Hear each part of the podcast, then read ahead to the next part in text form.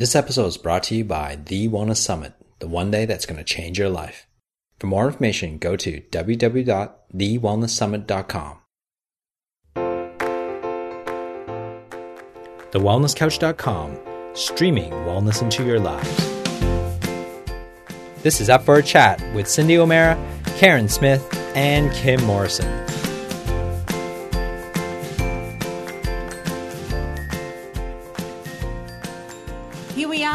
Chat about the hottest topics that are important to you. I'm Karen Smith. I'm Kim Morrison. And I'm Cindy O'Meara. And today we're talking to you all about personalities, perceptions, and projections. Now, let me tell you how this podcast, podcast came about. Kim has just done a cover shoot for a local magazine.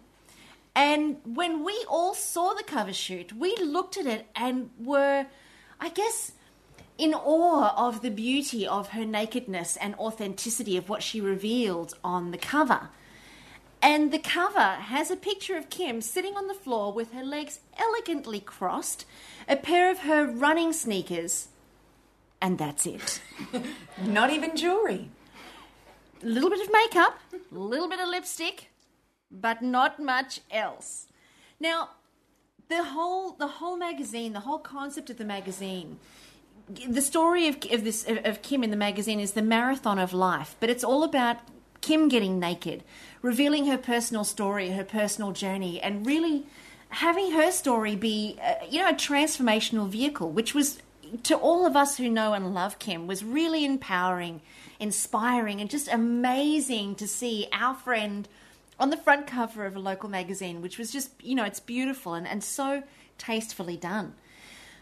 When it came to receiving comments um, on the internet, we noticed that there were a couple of comments that were to the contrary and didn't quite get the nature of the message, didn't quite get that this picture and this magazine story is about revealing our nakedness and all of us coming back to being one and the same and connected and about our authenticity and not actually needing to hide behind anything. And that's really I think that's really the message of the story, isn't it, Kim? It's mm. it's a, it's about that nakedness. But I think what shocked us, or I don't think it was shock, because you know uh, there's always going to be different, you know, viewpoints and opinions in society. So I don't think shock is really the, the, the right language to use there. But what brought this podcast to life was to explore that to explore the dichotomy that exists inside of humanity and society and what's acceptable norms and what's really our perception of right and what determines our perceptions. Because to me, I'm looking at this picture thinking it's an absolute vision of, of gorgeousness, and I get straight away that the picture is depicting nakedness and authenticity, and I really get that rawness in it. But somebody else sees it as if, you know, um, uh, why does she have to remove her clothes? Why do we have to bring sex into the equation? Now, I've got to be honest with you, sex was the furthest thing from my mind until I read one particular woman's comment. It never even occurred to me that you were a sexual creature, and I would hate to imagine you that way, though I know. In bed. yes. All of a sudden, I'm seeing things. I'm on a different planet. Take me to a happy place. kittens on their back running through fields. Kitten, kit, kittens in paddocks with their feet in the air. Let's all think of kittens in paddocks with their feet in the air. Instead of Kim in bed with her husband Danny. Ah, kittens, in, kittens in paddocks. kittens in paddocks, kittens in paddocks. But when you look at the photo, I, I just I find it stunning, and there is no sexual connotation there whatsoever. No, there's just there's not, nothing. There? It's not there, especially with those tennis shoes on. I'm sorry, they're just it's just not there. What's there, and and I'm so proud that this is my friend. And even if you weren't my friend, I'd be very proud that this is a 45 year old woman naked on the front cover of a magazine. That how many do they? It's thousands and thousands. Oh yeah, thousands. tens of thousands. I was up at Noosa, you know, half an hour, forty minute drive from here yesterday, and there was Kim naked on the bench at Organica. Not literally. No, not literally. But let me just let me just clarify here. You can't actually see anything. It's not Kim standing there full frontal naked you can't see anything. The way that they've positioned her, you can't see her top, you can't see her bottom. It's just a beautiful picture of a stunning woman with the smile as large as life, with everything that would possibly convey a sexual connotation covered Mm. tastefully and beautifully like art. It's a tale of, of limbs, really. Like you know, It it's is. just this beautiful. I love it. I love it. You're a little But what- artwork, you are, a little Yeah. artwork. But what amazed me is that you weren't supported by like it was the females that were criticising you, not the men. I never saw a man criticise that one. no, no, not one. But it was the females. I, I know when, when I was asked to do the story that um, the editor of the magazine had actually heard me speak down in Sydney and, and she had heard me tell my raw story on stage. And when she rang me, the ironic thing, there's no accidents in life. Um, on the Saturday night, I actually had a dream. I was on the cover of this magazine, and I woke up on Sunday and went, oh, I know that was a dream. That's not going to happen. Um, that was definitely a dream, and just had a little chuckle about it. But on the Monday morning, there was an email in my inbox from the editor saying, We've thought you'd be a great cover for our February issue, The Raw, Real, and Naked Kim. And I went, oh, that, my gosh. First of all, I was very humbled and obviously flattered that they would want me, you know, because the women that do grace this cover are very, you know, well respected, intelligent businesswomen here on the Sunshine Coast. And so my first reaction was, wow, you know, wow. So then when we turned up for the photo shoot, or as we were getting closer to the photo shoot, um, it was suggested that I could be naked. Um, just as the story would be. And I first, my first reaction was sure. Like I knew that they would be doing it tasteful. I knew there'd be nothing negative around it. Then, as the day approached, it's so stupid. All my own insecurities started coming out. Like, oh, I don't have a body like Michelle Bridges. Oh my gosh, I'm 45. Maybe that's too old. If I'm really honest, I started doubting the possibility of me doing it. When I turned up, um, the girls were all saying, "Oh no, you're, but you'd be amazing. It would be perfect. We'll, we'll do it right." And we started doing the shoot, and to be honest with you, that cover photograph that was used was very comfortable for me. I mean, comfortable in the sense that it was easy to sit like that. It wasn't a, you know, a, a practiced pose. But I think what was at first a little bit intimidating was being naked in front of the photographer, the makeup artist, the designer, and the stage set, and all of that. But then all of a sudden it was like, oh, hang on a minute. I teach women to feel comfortable in their own skin. I teach women that our naked rawness is what's really authentic and real and what we should celebrate. How could I say no? Otherwise, I didn't feel I'd be walking the talk. And I said that to Janine, and we laughed the couple of days before the magazine came out, I was with you girls and I was saying how nervous I was getting because all of a sudden I started worrying about other people's perception of what it would be. Um, and sure enough, my fears came true. But when I think about my fears coming true, it was such a minority. But I did go through a weekend, and you were both on the receiving end of it, of a good 24 hour period where I really wondered if I'd done the right thing. Yeah, you doubted yourself, Mm. and you doubted yourself bec- because um, you was well. One, you were scared what was said about um, what was said in the article. Um, that it that it was not actually it wasn't about anybody else. It was actually about you, but you were worried about what everybody else was thinking, what you said about them, if you know what I mean. And, and in the, in the run of the the whole thing, it was about you, Kim. This whole article was about you and not about anybody else. And if our names were mentioned, Karen's wasn't, mine was. I'm a little, I'm a little hurt. Just a little bit, just a little bit hurt. Look, not not major. It's nothing serious. I'm going to what get I over mean? it. Do you see what I mean? But you're right. I was very concerned about how I would talk about people in my life because, you know, I've learnt when you write about somebody else, it's your experience, but sometimes we don't think about the reaction that person will have to your perception of that experience. I grew up in a family of three children. My sister, my brother, and I probably all have a very different viewpoint on our upbringing. In fact, we do. It's quite a different viewpoint, and yet we were raised in the same home, same family, same values. Um, and it really, I guess, it opened up this whole discussion and really, what is truth out there? Um, what does it really mean? And, and um, thanks to you two, and I mean this hand on heart, that I actually came back to the real reason and why I did this story, and that was to celebrate who we are, not what we aren't or who we are not. It's, you know, if we've got wobbly bits or we've got things that don't operate quite like a 20 year old's, or if, and I, I said all those, my boobs aren't what they used to be. I've got little bits of cellulite and, you know, all of that. And yet I have other women looking at that picture going, I'd give anything to look like that.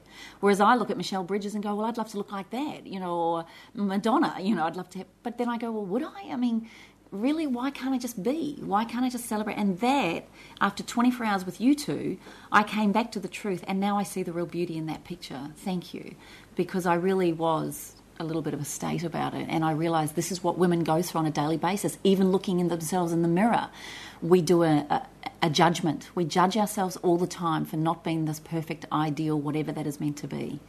I think the tragedy about that experience is that it's not only us that does the judging, it's that that judgment also comes from others. It comes from outside. And I really want to talk about that because I think it's a I think it's a huge contributor to why we judge and why we live our lives the way we do in certain contexts. In that we project our own insecurities onto others and blame them for it or call those insecurities theirs when really those insecurities are our own if I'm to think of, you know, somebody who would make a comment about, you know, that you were naked on the cover, let's just keep using that as the example. But I mean, this, this shows up everywhere in life. If I'm to think about the woman who made the, the comment about you being naked, and the comments were somewhere along the lines of, you know, you should have kept your clothes on and it would have been a much better photo if your clothes were on. Why do we have to keep sexing up everything? Now, there's no sexual connotation in that photo whatsoever, other than a sexual connotation that I read into it. So, if I project a sexual connotation onto it and then become insecure about it, then of course I'm going to have a reaction and an, an, an emotional response that's going to make it wrong. Mm. When really all it is, it's a photo of a woman where you can't see any bits. So, in actual fact, you could have been wearing shirt, uh, shorts and a boob tube type top and we would be none the wiser. So, if I was to look at the photo and project my own perceptions and my own insecurities onto it, then I'd have an emotional response. And from that emotional response, I then go out into the world and say, that's wrong. She shouldn't have done that. Why do we have to do that? Why do we have to create these sexual images all the time? Whose problem is it really? Is it mine or is it yours, Kim, for doing the photo, or is it profile? Magazine or is it the editor? Whose problem is it really? And this is what I want us to explore is that it's actually mine. It's my projections, my perceptions being projected out onto the world, and then I make it real. I say it's real and it's somebody else's fault, therefore they should be held accountable. They're wrong, and I'm not taking any responsibility for the fact that it originated with me. The alternative is to just see a photo the alternative, and, and again, I'm just using your photo as an example, but it happens in every area of life. You know, if we if we cut somebody off driving down the main street, how come it's not just seen as a car changing lanes? Why do I then mm-hmm. have to project onto that driver that he's inconsiderate, he's a you know bastard and I call him every name under the sun and I've got my finger hanging out the door and I've got my hand on the horn and all of a sudden he's a reckless and careless driver when in actual fact all it was was a car changing lanes. Yet I've gone and taken all of my own personal insecurities around safety, protection, um, because I don't feel safe, I don't feel like I'm a good driver. I therefore take all of that, project it onto that man. It makes that driver wrong and it reassures me that drivers are and driving is a dangerous thing to do so we've got to take extra care. You know we will kill to be right. We go to war in order to be right. We take people's lives in order to be right. We argue in a relationship. In order to be in right. order to be right. Correct. We will do whatever it takes to make something else wrong in order for us to be right about the world and all of that wrongnicity, there's a word for the, for the dictionary, all of that wrongnicity is born out of our own perceptions being projected out onto the world, and then we say they're wrong, which makes us right that the world is so bad, or that situation is so bad. But my challenge or my invitation, I guess, for humanity across the board, and this is a large part of the work that I do now, is for us to actually take responsibility for the originator. We are the originator of the emotion. We are the originator of the response. How come it can't just be a man coming home late from work? And how come it can't just be that my partner went to the pub on Friday night and had a few beers with his friends? Why do I have to make that mean he doesn't love me? Why do I have to make that mean my relationship is over, for argument's sake? Why do I have to do that?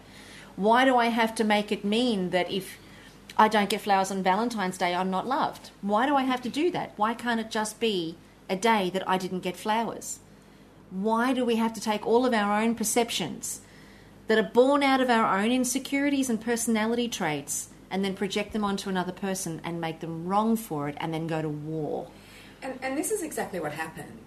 Is that um, I'm, I'm thinking of one comment that was made that um, this this particular woman had gone up, come up to the Sunshine Coast and had found Profile magazine, absolutely loved it. Um, she'd done a subscription to it, and now she hated Profile magazine because of Kim on the front. So, like, explain that. I- Like, Karen, you're the best at explaining these things. So, explain what, what is happening in her head hmm. that because of one photo, she's decided to throw the whole hmm. article out. Although, I must admit, if I'm reading something, um, let, let's say, I'll give an example. I've been reading this guy um, lately in the paper. I can't remember his name, um, but he, he's a columnist in the paper. And he, he made mention um, to healthcare, something about healthcare. I disagreed with him entirely. I was against him. I wouldn't. I was thinking, you're the most hopeless person. I don't like what you've said. I actually emailed him and said, how can you believe this? You know, this stuff that you're putting out there, you're not giving two sides, you're only giving one side.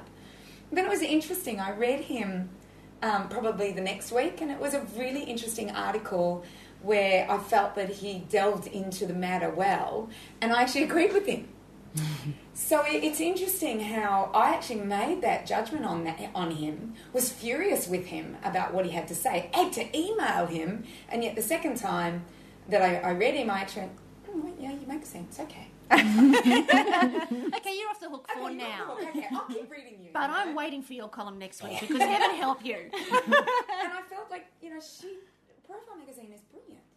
I love it. Uh, we were in it, Karen. You and I were in it this month. You know, so it is brilliant, isn't it? Mm, Absolutely, Absolutely. fabulous. You, fabulous. you've also both been on the cover of it. You've also both been, ex, you know, just another testament to the fabulousness of the magazine. Let's just put it that way. they weren't naked, but Correct, correct. No, I was in neck to knee. Neck to knee. Neck to knee. Neck to knee. You That's know, right. I was doing the 1950s. Oh yes, you were. Yours was Chocolate cake. beautiful. Yeah, I was neck to knee. You were fully unclothed. I was fully clothed. You couldn't see nothing. Zilch. But I think what come, came up from it, um, for me, really was I am, I really do love and appreciate and value my body. I love what it does. I'm grateful every single day I go for a run or every single day I do yoga or whenever I, I don't know, just, and lately, maybe it's because I'm getting older. I'm really grateful that when I look at I look at all of us in our 40 oh you're actually 50s aren't you love um, oh shame never mind um, but for those of us in our 40 I mean if you are like to me you are, you know, in the 50s, if you're what I've got to look forward to, I am damned excited. Um, Too right, you you're know, spunk. be- because, and I hope to think that Karen and I in our 40s are that for people in their 30s. And, and let's just be, be frank here, there was a couple of negative comments and a couple to my face said, which is fine, I did expect it, but then maybe I didn't want it. Um, but then really the, the other side to it was there was a hundred and something positive comments about Absolutely. the inspiration men of it. especially. Men were amazing. you know, I've even had personal texts from people going, "Wow, what a hot mama!" And so, in fact, is that sexual? I didn't take that as sexual. I took that as a compliment. But maybe that woman, if she'd been told she was a hot mama, she'd go, "What do you want?" Um, I don't know. Maybe. So, But I, th- I think that comes back to the, the reality of it is that it's our own belief systems, it's our own perceptions and our own ideas as to what's right. And then we project that out onto the world. And we, if the world doesn't agree with us, we make the world wrong in order for us to remain right. So then the warring becomes what we see outside of our front doors with every single person. And you know between organizations and between religions and inside of politics. And it be, you know it's a global it's a global issue. And I find that we protect our um, our own ideals and our own totally. you know things, and we will protect it even if it's against what what really is right. So, Yeah. for instance, um, on Facebook, I did um, I, I, I asked a question, and the question is, well, what do you think about these young girls, 20, 22 year old girls, even younger, that have been told they're being given the gene for breast cancer? They have the gene for breast cancer, and they have a double mastectomy. I just threw that question out there because I, was interested. Well, what do you think about this? And the first comment um, that came up was, "Why do you ask? I've had it done." And and then the war started. Then the war started, and I noticed that the girls who had had, had gone through the procedure because you can't go back. If you do this procedure, you cannot go back. And I, I found that the girls that had gone through the procedure fought tooth and nail hmm. in their position. Hmm. Absolutely tooth and nail. To the point where there's nothing I could say. And, and even if I did say something, I would be like jabbed down, stabbed, done everything. You, you know, I, I cannot say the right thing. Even though, you know, um, in my belief, it's, you know, genetics versus environment. Um, and, and, and like one girl actually ended up saying um, that uh, you're just a business, Cindy. You just want to sell a book. Like a $30 book. How much did her breast you know, like the, how much the augmentation cost a- be after she'd had the double mastectomy. It's probably a twenty thousand dollar business. So she's blaming me for for something, but she, I know she's fighting tooth and nail to protect her position because there's nothing she can do about it now. No, and that's exactly it because we want to be right. We have to, it's not even want to be, we have to be right. Once we've made a decision, we have to make it right for ourselves, even if there's an inclination on the inside that it could have been different or there's an exploration that we didn't we didn't pursue. We still have to make it right from an external perspective in order for us to be perceived as um, you know, being fitting in, making the right decisions, making the right choices for ourselves. We'll we'll do whatever we need to do, whatever it takes. We stop at nothing. I, I remember, um, I can't remember the name of the book, but the author was Ivan Ilyich. Mm-hmm. Um, and at the end, I can't. Do you remember? Was it Death of a Salesman? No, no, no, no. That's The, not the it. death of Ivan Ilovich. The- Ivalich. it, it was, Ivalich. Oh, it was the death of that one. And at the very end, So you knew he was going to die. Yeah, yeah, yeah, yeah. I guess you did. But at the end of it, he says something like, He, he looks up at his wife and he says, Maybe I got it all. What if I got it all wrong? "Wrong. What if my whole life has been wrong?" And he mm. He was very mean to his wife. He Blamed hated his, his life, wife. blamed her for everything, blamed everything. And at the very end, he looked up at her on his death's door. His last words he uttered was, "Maybe, what if I've got it all wrong?" And I, but you know, we we're talking. You talked a little bit about protection. Then I'm just going back to that Facebook incident about the breast thing, and I remember that. And do you remember there was a um, a person you didn't even know the name of who came on and talked about. Well, she's only got a thirty dollar book. You're talking about a twenty thousand dollar job, and da, da, da, and maybe she's just really protective, and she was incredible, um, and I think she's was. amazing. And um, and it turned out that the, that was Cindy's daughter, and we didn't know that at first. But it just shows you that, and she didn't put her name obviously, because then someone would have thought she had an agenda. But she felt very strong about protecting her mother and her beliefs, because you weren't making people wrong. You were asking the question: Would you do it? Probably, very unlikely, absolutely not. But it's not to say that you were trying to make others wrong. You're just trying to question so that maybe someone else will put a little bit more thought into their decision. That was one of the comments this lady made about my article was, I don't think the cover girl thought deep enough. And I thought, wow, wow. Kim doesn't think deep all, ever. You know, and, and is not a great role model for younger women. And I think, well, if you only knew the work I do and the teenage girls I work with and the, the thought and the amount of conversations I had with you two about what I was doing and, and you both said if it feels right, if it, you know, if this is your truth and this is what you're about, of course it's right. You know, it's it's right for you and it's tasteful. It's not like it's tacky.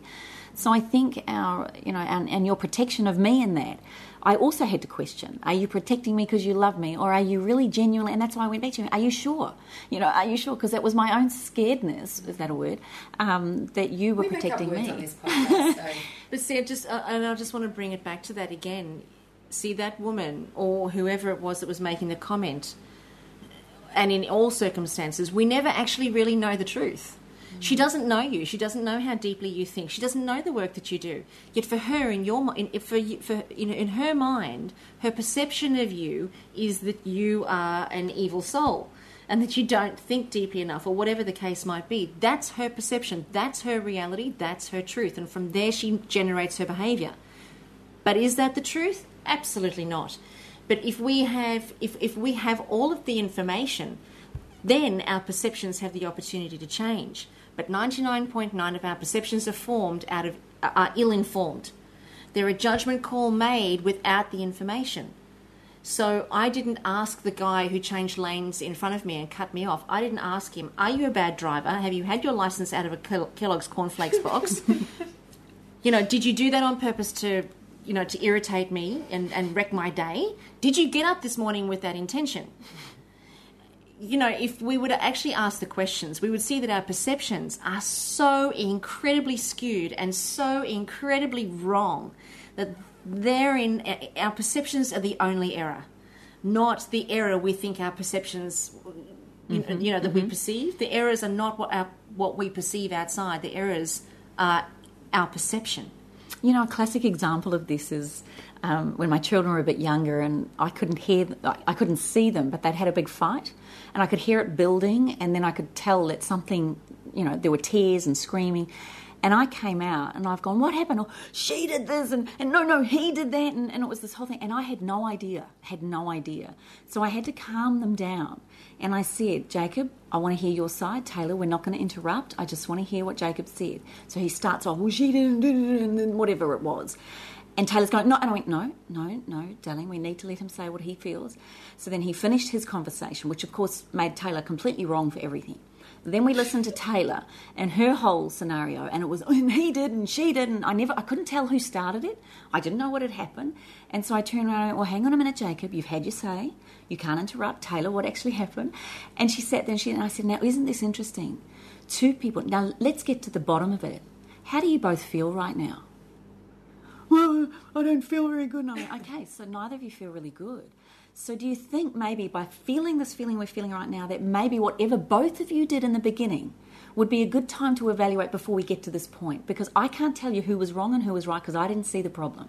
All I can say is I want to ask how you feel right now. I want to know how it felt for you to hit Jacob and what it felt like for you to do that. Did you feel really good hitting Jacob? She looked at me and I think she was dying to say yes. But, um, But the truth was told. but she looked at me and she was, and I said, well, did it make you feel good looking at his reaction? No. So Taylor's perception was Jacob was completely wrong. Jacob's perception was Taylor was wrong. And as parents, it's really hard because sometimes our protection mechanism comes in and I'll make one of them wrong, particularly the one that's lashed out. So I think what it's taught me as a mother is to step back and go, hang on a minute, what's and I think this is what Karen was really talking to me about on the weekend. What is the there's layers to this, but what is the fundamental underlying truth? Well, at the end of the day, both my children were very unhappy. They've done something, and one of them had done something to annoy the other, and one reacted, and there was no stopping. And my challenge in this as adults is when you get that feeling when someone's driving you batty or you can feel an argument coming on, is to really challenge my own inside beliefs now of hang on a minute, I can feel I really want to. Inside, I'm going, you're such a jerk. You're so cruel saying this, or I might even say a few expletives, I might. Um, whereas inside of it, I'm saying to my, and now I'm starting to say, why is this pushing my buttons? Is what he's saying true? Well, no, but maybe that's what I think of myself. You know, like, you know, the thing with this woman saying to me, I was thinking, she was saying all these things. I hadn't thought deep enough, hadn't done all these things, and it was a, it was a wrong image, and yet I was feeling all these bad feelings about her. And then I sat back and I thought, oh my gosh. And yet I'd said to you two, oh my gosh, I haven't got a Michelle Bridges body. Oh my gosh, I might not be good enough yeah. to be that. Oh my gosh. So I'd already projected that onto you both. And now she's just pro- projected my greatest fear.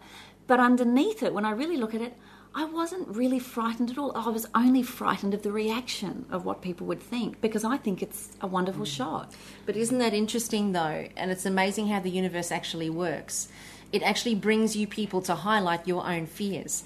See, if we had no reaction to what she was saying, if there was no charge, no heat, no emotional response, complete disconnection from it, then there would be nothing for healing. But the fact that there was emotional response and there was charge means that there was something there for healing inside of you, Kim, mm-hmm. where you have to have a look at that and say, well, where is that hitting a soft button for me?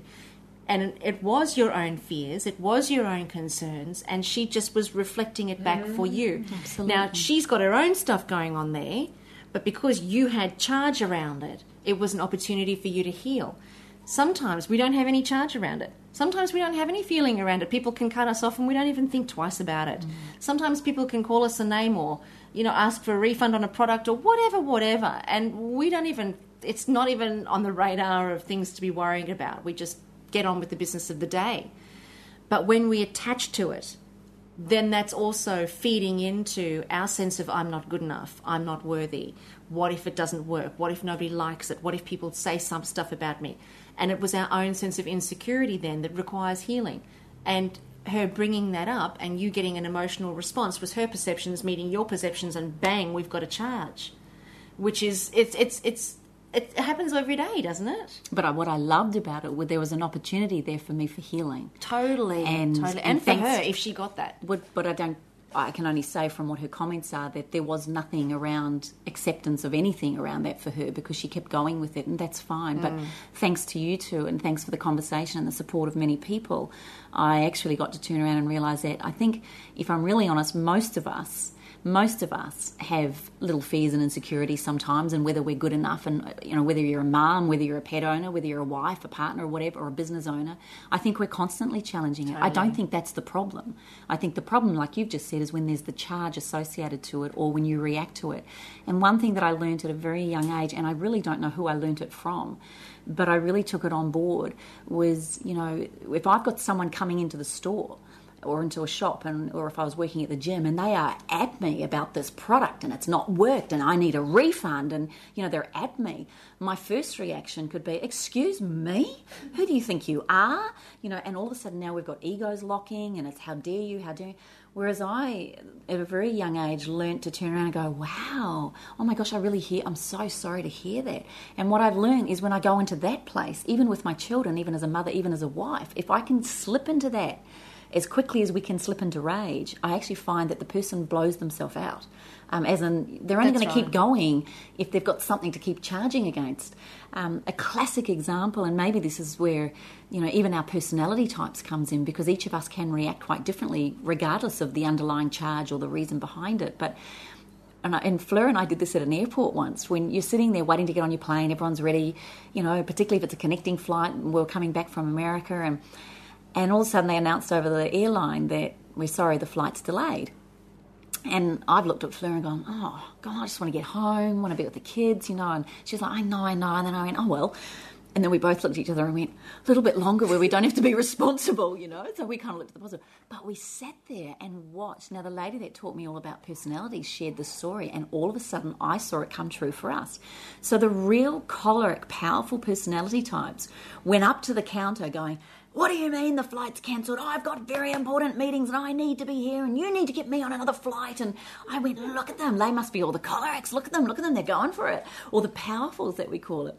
And then we laughed and then we looked over and, and then all of a sudden the precises were there. Like you could see the, the real melancholic types got their diaries out, their planners, their iPods. They were working out how to strategize the next meeting or how they were going to work out the next part of their journey. Like you could really literally see this group of people doing that.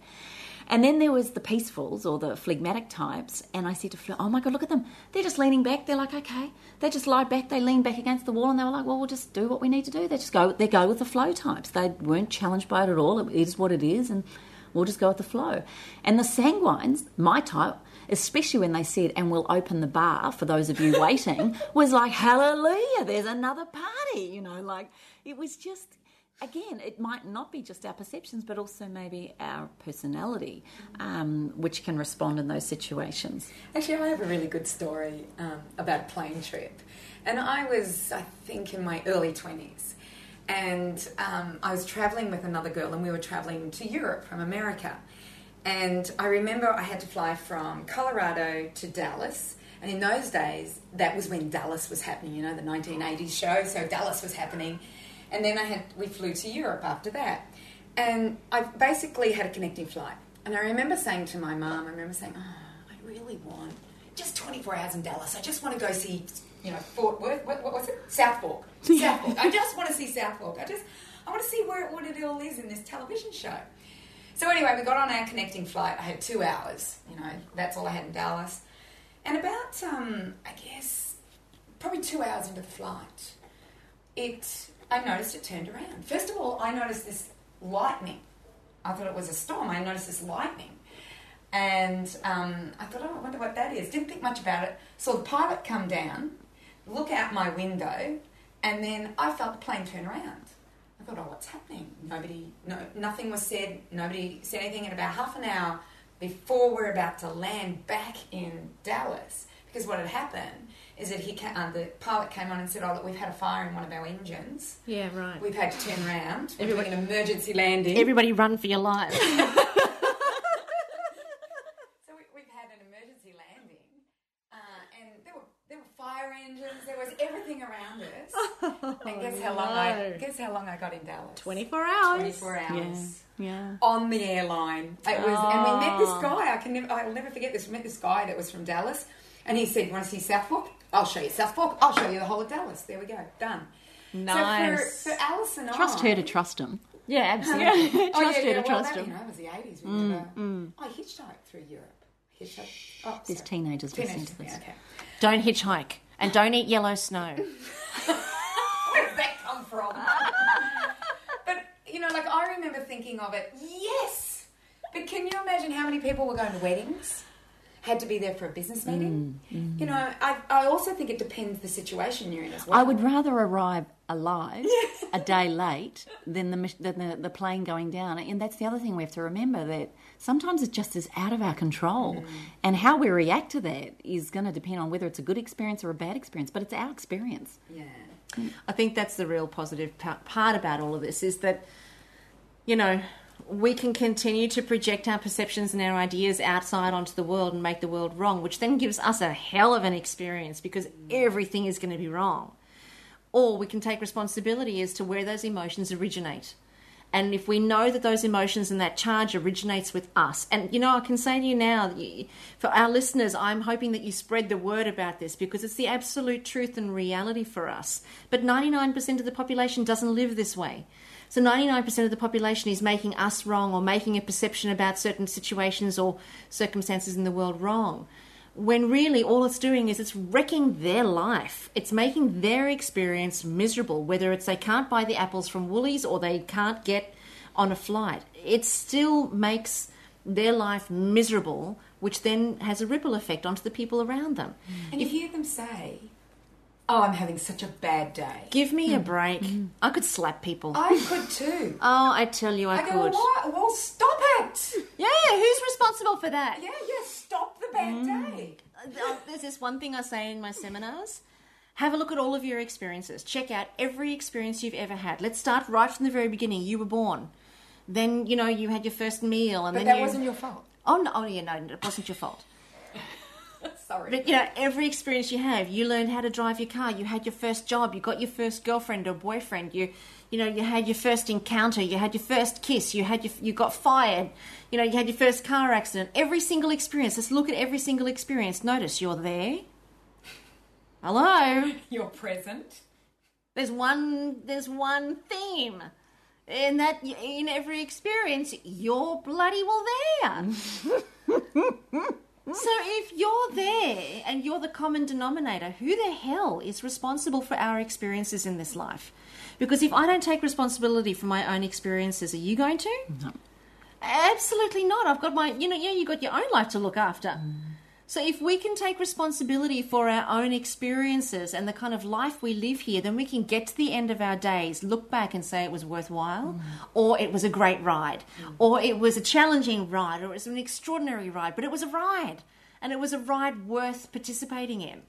Whereas I would say a lot of people get to the end of their days, look back and go, "What a hell of a ride! I'm glad I'm out." And then they mm-hmm. blame You know? somebody. And, Well, it's always somebody They'll else's always fault blame. because there's no responsibility being taken for their experiences.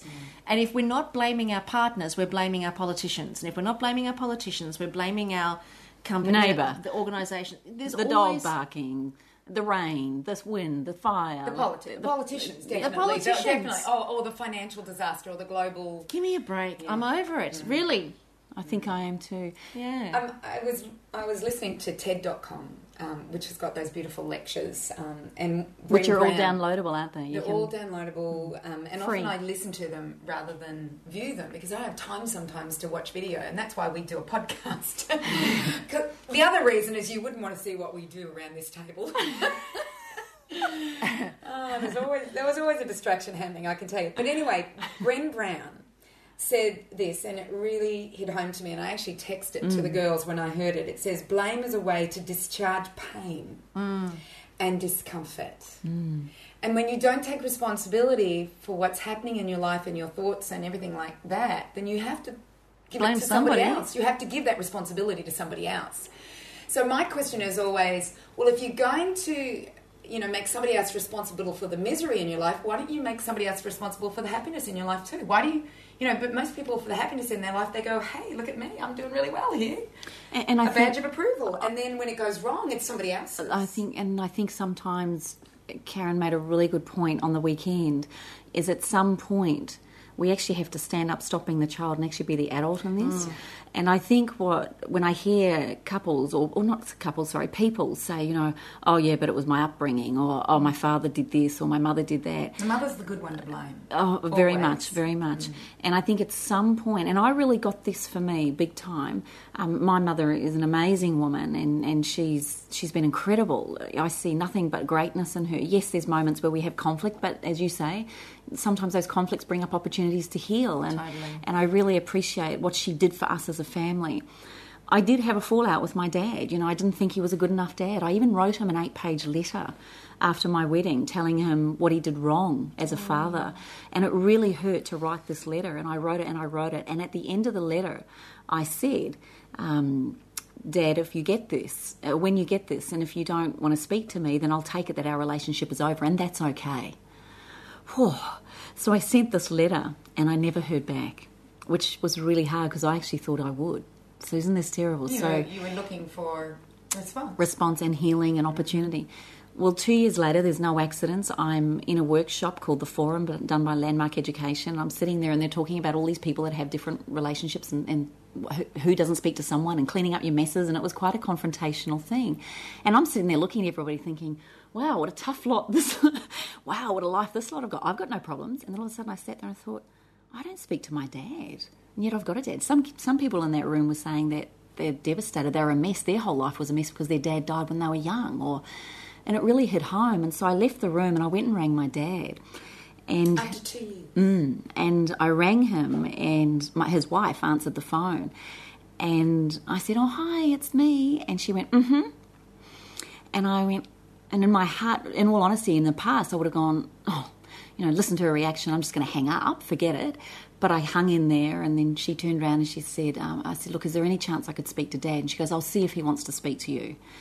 And I was beside myself. My heart was pounding in my chest. But all I could think of was, let's stay with the true intention of this call, which was to heal the relationship and try and move forward. Dad came on and, and he was so angry. He he let me have it. How much that letter hurt, um, what it did to him, how he's this, and he really went to town on me so much that I had that little feeling, and I was I was inside calling him every name under the sun I could think of, and wanted to hang up and do what I've always done in the past. And then I turned around, and, and as I, by not responding and just letting him say, he actually calmed down, and, and then he said these words that I will always remember. You know, I've always loved you. And I remember sitting there going, I said, Dad, I've never heard you say that. And he goes, Well, you don't have to say it to mean it. And I went, Well, I actually want to hear it, but oh my God, I've just heard you say it. And he went, Of course I love you. And then I looked at him and I said, oh, I didn't look at him, I was on the phone, but I said, and then I, I turned and I said, Well, Dad, are you up for the possibility of having a new relationship now? And he went, mm, Well, yes. And I had to go back into the class, but I hung up and I went, It's that easy? It's actually that easy to heal a relationship. Or, I mean, you know, my, my vision of being my daddy's princess, my vision of being the most amazing girl and wo- young woman and woman in his life, that's what I wanted. That's what I felt I deserved. And yet I look at it now and, and I know my dad's really proud of me. He just expresses it in a different way. And what I got from that weekend was we have to stop blaming our parents for who we are and our responsibility and our behaviours today. At some point, we have to be the adult. And, you know, and, and even if even if dad had hung up in my ear and not wanted to speak to me, I would have had to accept that that was his reaction and it wasn't my perception of the reaction to it. And that's something that as human beings, it's quite a hard lesson to come to. But when you get the hang of it, it's actually incredibly liberating and freeing and, and very um, powerful because now I don't have an attachment. I'm only responsible for me. I cannot res- be responsible for your reaction to what I'm saying. And hopefully, I'm saying it with integrity and love and, and certainly not attacking somebody. But I really get from it that if, if I have no expectation of your reaction, then so long as I can be my truth and say it with love and compassion, then whatever your reaction is, is not my responsibility. I'm only responsible for me. And I'll be honest with you, I have a great relationship with my dad. Don't see him a lot, we don't, but when we do, it's as great as it can be. I thought you were going to say, I don't see him at all. Great relationship. well, he's back in New Zealand and I don't see him, but I'm grateful I now have a relationship with him. Mm. I'm grateful I have a relationship with my mother. And she said to me one day, you know, we we're having a heated moment, as, as all families and people do, but she, she goes, Well, I might not have taught you how to be, but I've certainly taught you how not to be. And I came away from there and, oh, I just, I remember sobbing, thinking, wow, I've I think she's amazing. I think she's an incredible mum. She had me at 16. She had an alcoholic, abusive father. How the heck did a mother like that raise three kids that aren't druggies, that aren't derelicts, that aren't suicidal, that, you know, she did a great job. It probably took me to 25 years of age in that course to really appreciate that my, my parents did the best they could do with the skills or lack of skills they had in order to be the greatest parents they could be in that time. And I really acknowledge them for that now. And don't we all, though? Don't we all do the best that we can do with the resources that we have? Every single one of us does the best that we can. We don't, we don't wake up as parents, we don't wake up in the morning and say, How can I stuff up my kid's life today? you know, I mean, I really don't know any parent that thinks that way or has that intention. Nobody does. So we do the best that we possibly can with the resources that we have available to us. And then based on that, we're either right or we're wrong in our own mind about it. You know, the thing, the thing that I think is most um, most empowering is for us to be able to live our lives and to experience life, but then experience life at our most optimal. So be in a relationship, but take responsibility for being your optimal self in that relationship, not relying on somebody else to make you happy, not relying on somebody else to do the right things in order for the relationship to work but to participate in the relationship from your optimal self. And your optimal self will never find charge in anything that anybody else does. Your optimal, ultimate self will never find charge in anything that anybody else does. It's only your insecure, um, I'm not good enough, uh, need to protect myself because I need to be defensive because you make this relationship not safe. You make me need to fight for my right here. It's only that small fry thinking in relationships that has us relate to each other the way that we do. And let's face it, it's not working. Most of us, not you know, I'm not I'm not saying this is across the board, but our statistics show we've got such a high divorce rate. One in so three. If we're just looking at relationshiping, we're not getting it right. So instead of us relating to each other from this place of, I need to defend myself, I need to protect myself, don't you swear at me, don't you raise your voice at me, don't you be condescending. Well, who cares if somebody raises their voice? What if it's just a person with a loud voice? Or what if it's just a person discharging their own sense of guilt and responsibility, discharging it? Can we stand there and take it if we have no charge around it? of course, it means nothing to us. Got nothing to do with us allow the person to discharge, allow the person to get whatever they want to get out off their chest, allow that to happen. If we care about them, we just make room for them to do that. And then once it's discharged, then we can actually get the truth out. Because then we can say, hey, Cindy, you know, let, you know, let's just use you and me as an example. If, if you were to yell and scream at me over something, or, you know, I didn't make a nice enough lunch for us or something, you know, and you were to yell and scream at me about that, I don't have to buy into your uh, um, your passion about that. I don't have to buy into your emotion about that. But I care about you, so I want you to discharge it. I want you to get that out. And then once it's out from that place, then I can say, well, what did you actually mean by that? Tell me how you really feel about that and what that has to do with me and how I can do that differently. Because then I'm not relying on my perception to make the judgment call. I'm actually finding out from the source what do you really feel about that? So that then I can understand it for myself precisely rather than my own perceptions. Because my own perceptions will always make you wrong. Because I have to be the right one. I have to be the one who wins. I have to be the victor in this engagement. I must win. And that's really what happened with the front cover of ma- the magazine, mm-hmm, where you're mm-hmm. in nude. You know, she had a perception of Kim. Correct. And Not eh, true. And no. if she'd gone straight to the source and said, "Really, are you a skanky $2 crack whore? and have you done this because you want to sex it up? you know, and if she'd gone to the source, then she would have actually got the truth, and then from the, the truth, been able to then form her perception. But, but I think And you she brought it. protected her position. Oh yeah. She kept like I noticed the conversation, And it it didn't matter what anyone said. she She, was, in her fact, she got more defensive mm-hmm. and more reactive as it went along until the editor said, "Look, I think it's really important to protect the cover girl, to you know direct your thing," which I really appreciated. But I think another thing that came up in our conversation on the weekend, and I, I, I really would like to think that this would support our listeners, is you know if we look at if we look at um, if we look at our evolvement, if you like, on a spiritual plane, some of us are very young souls. Some of us have got a lot of lessons and a lot of learnings. And some people you meet, even children, seem very wise old souls and they've been here before, if that's the way you look at it, or they just seem to have a knowing. Um, and I love the way, Karen, you said this is that you know, and this is not about being better than anybody else. This is not about putting yourself above or below anybody. But let's say on the continuum spectrum, 10 is unbelievable enlightenment and zero is new beginnings, new learnings. You know, some people are, might be at a level one, two, where they're learning and they're, they're doing this and they can't hear it from a level eight, nine person. They need a level three person to show them the lessons. And, and that made me, not that I thought I was any better than this woman by any means, but I thought, you know what, it won't matter what, because I nearly went back onto the onto the Facebook chat to actually say why I'd done the story and what it was about, and I wanted to her to hear what I had to say. She never asked me for it though. Mm. She never asked me, so part of me then took a step back and went, you know what, won't matter what I say, mm. this woman is not going to hear it. And I actually now have, and when that third comment came in and, and she was getting more and more defensive, what I loved is that feeling that I had with her first and second comment was not there. It truly wasn't there. It, it didn't. There was no charge. You've resolved it. So, Well done. so I, I felt Yeah, really, yeah. really pleased that it didn't have that charge. I, I, I know we've spoken about this before. I don't know about um, on the podcast, but Kim and I have. And sometimes I'll do something and I'll bring Kim up and I'll go, "I'm, I'm merely a level one soul at this point. I have regressed. I am sure of it." And you know, I think it, we're at a ten or an eight or a six or a five.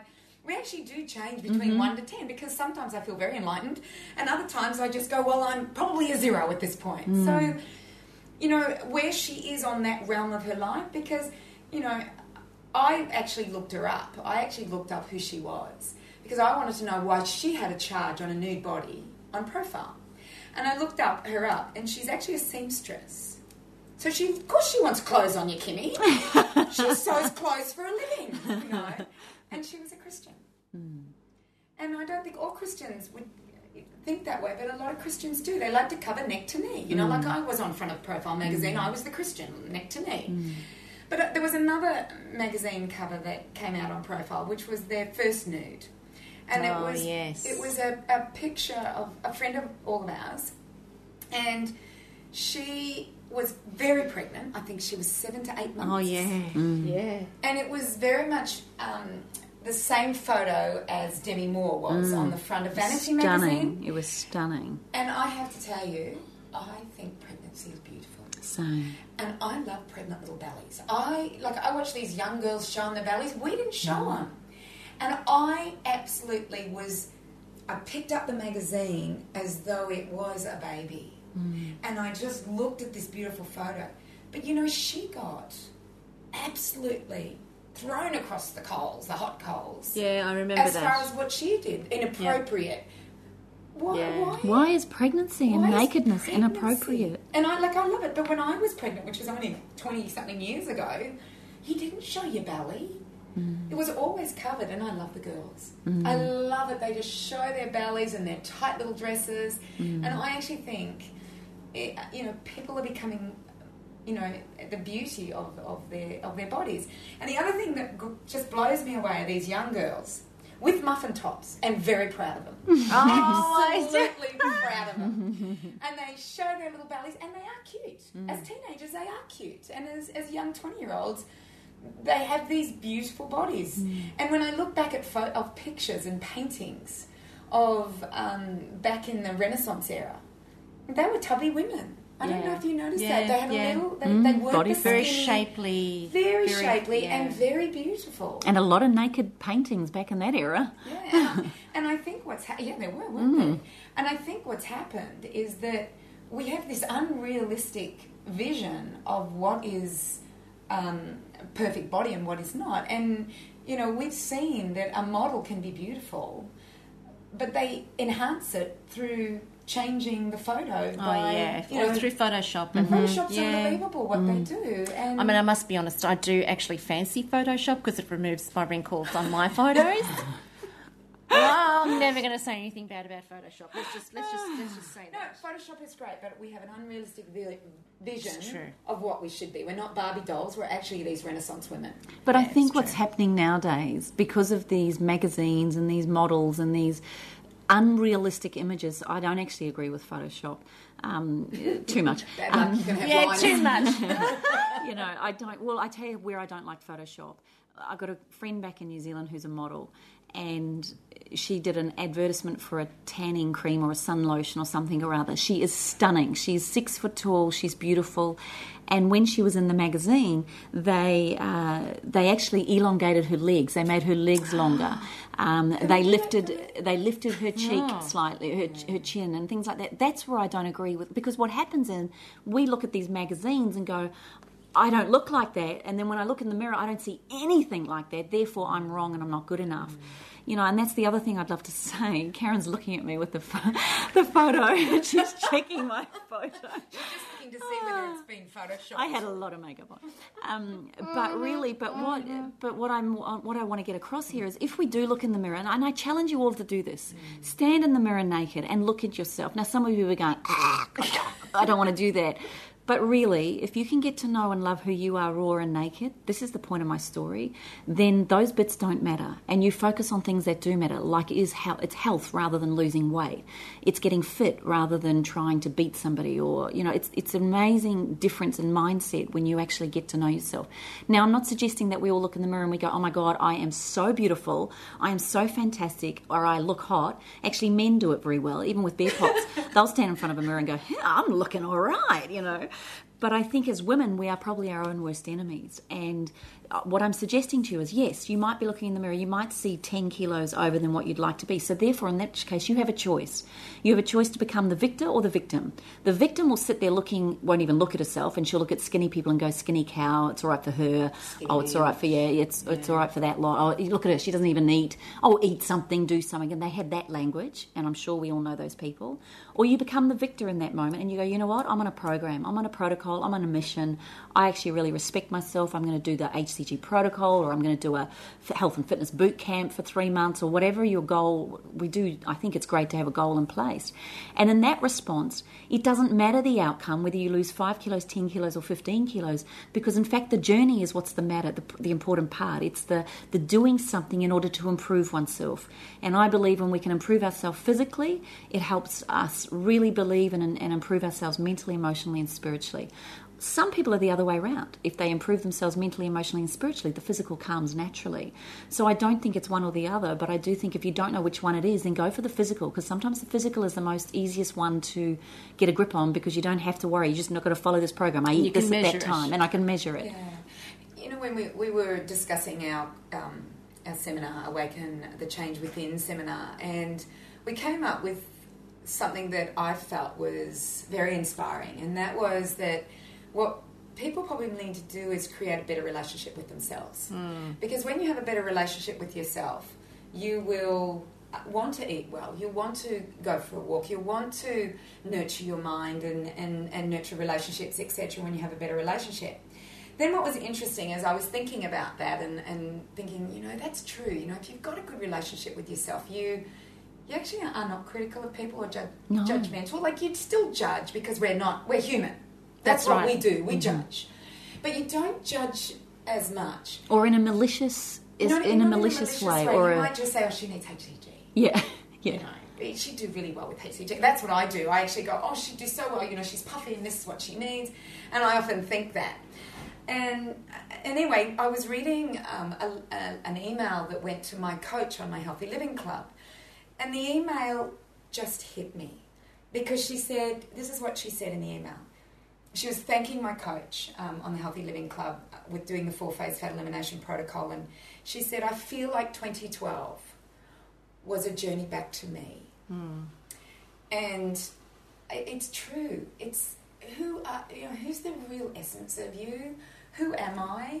I'm not this person who's lazy and doesn't look after myself and don't respect myself and blames people. That's not who you are, and that's not who we, you know, hope to become. We actually want full control of our body of, and, and of our life and full responsibility. And when we take that, we are the victor, not the victim. And I, I, I really, that really hit me. Mm. 2012 was a journey back to herself. And I'm, I'm saying to people, you know, it's 2013 now. Make 2013 a journey back to who you really are and who what's the essence of you and how do you do it whether you do it through the spiritual first or the mental or the physical whether you exercise first or whatever your keystone habit might be start that journey back to who the essence of you really are I think that's where our body boost I find a really great anchoring. And if you want to know how to do that, you can go on to like chocolateforwomen.com and click on body boost. Um, and you will actually see a, a, video demonstration of me showing the body boost, not naked. Um, but you are meant to do it naked. Yes, you are. but, you know, for some of you listening to this, that might be a great starting point. Um, the protocol that Cyndi's talking about on changinghabits.com.au could be a fantastic starting point. I think becoming a part of Karen's Gateway on her um, website, um, karensmith.com. If you go on there into her gateway program, that could be a fantastic starting point for you. And I think that is our biggest wish in these podcasts is to give you the tools and strategies we've learned that we've come across. And, you know, more than anything, I'd love to say, and probably some of you, I don't know how you guys all feel, but I feel like we're all, we're all here, girlfriends, mates, blokes, friends, boyfriends, whatever it is, we're all here supporting one another. Otherwise, you wouldn't be listening to this podcast. Mm. What I find about this podcast is I learn more. I don't know what anybody else is learning, but I'm learning. you know, you think we're working? Well, we are. Shh! Don't tell don't anybody tell we're not. Okay. I won't tell. I won't tell. but I do learn um, a lot, and and our hope is that by our conversations and our chatting, uh, that not only do we learn, but you're learning out there um, you know, just to finish off, because I know we're coming into a close, but you know, if you really want to make a change, not only do we run retreats, but we're doing something with the Wellness Guys, the One Day Wellness Summit, which is coming up. And I reckon if you really want to make a shift, or you're looking for one of those keystone anchors or those habits to change or to focus on, that would be a $97 day that would be probably one of the best investments you could ever make, which is the wellnesssummit.com. Um, and I think if you go to that, that website, have a look at it, come along, you'll hear eight speakers, amazing speakers. You'll actually hear the three of us, um, but also the wellness guys and a couple of extra guests. And I think you'll be really amazed at just what you could get out of one day. I think the key in terms of today's conversation has been all about looking at the way that we behave as humans and not accepting that our automated responses are right you know, exploring another alternative, exploring an alternative that does actually work. Because the way that we're working and the way that we're operating and participating in life with each other, it's not really working. It's leaving us wanting. It's leaving our relationships wanting. It's leaving our our actions and our behaviors wanting, where we're finding fault with the world rather than finding what's right with the world. We're not geared or conditioned to find what's right. We're geared and conditioned to find what's wrong and then set about fixing it. And I think that if we were to um, find a way to find what's right within ourselves, it's the first place to start. So, as you know, you guys were saying, whether it's with your food, whether it's with your mindset, whether it's with your, you know, your your actions and your behaviors and your body, just start you know, instead of us sitting around making comment about how life should be or could be if everybody pulled their finger out and, you know, if, if everybody was operating at their optimal and their ultimate, instead of us just envisioning what that could be like one day, why not take one step today? Why not take an initiated step right now, in fact, and eat an apple? Or take an initiated step and jump onto one of our websites and you know, do the body boost or, you know, pick up changing habits, changing lives or register for the gateway coaching. Start looking at different areas of your life and just get into the game. Take action, take the first step because you can't go wrong. But while ever we're just wishing life was better, wanting a life that's more creative or wanting a life where we have more freedom, it's going on between your two ears and it's the greatest secret that's been kept in this world. And welcome to the human race because that's what everybody else is doing. So it's time for us all to actually start taking the initiative and start taking action because participating in life is the only option. Either way, we're going to land up in a box at the end. Either way, that's what's coming. Might as well do it well. You might as well do Might it well well. Mm. Don't you want to get there and know that you've had an amazing life? Mm. Really, I mean, it can go one of two ways. And, you know, the challenge and the, that I, I want to extend to everybody listening to this podcast make your choice now. Don't choose tomorrow and don't choose next week and don't wait for circumstances to change. Choose now. You can eat an apple now. You can change your thoughts now. You can listen to this podcast and be inspired to think differently. You can. That, in and of itself, is a choice. Or not. And even that is a choice. So, either way, you're choosing. Whether you know it or you don't, you're choosing. So, choose in favor of your greatness, choose in favor of your ultimate and your optimal experience, and then live life from that place because that's what's possible. And then you create a ripple effect for everybody in your life, for your children, the people who love you, and the people who care about you. So, take responsibility, step up and create something new. Go and go and film yourself naked and do up a magazine cover and see how you feel. Yeah. I was just about to say and post it on the website. So- Is that a challenge? That's a challenge. Now, listen, join us. Come and make some comment for us and tell us about your thoughts about this podcast on thewellnesscouch.com forward slash up for a chat. We really want to hear your comments and we're always checking in to see what you guys have got to say about the podcast and your own feedback and input. So don't hold back. It's your forum and it's your opportunity to express yourselves. So join us here next week as your professional reminders on Up for a Chat and become part of the ripple effect that's changing the world. Bye for now. This has been a production of TheWellnessCouch.com. Check us out on Facebook and join in the conversation on Facebook.com forward slash The Wellness Couch. Subscribe to each show on iTunes and check us out on Twitter. The Wellness Couch, streaming wellness into your lives.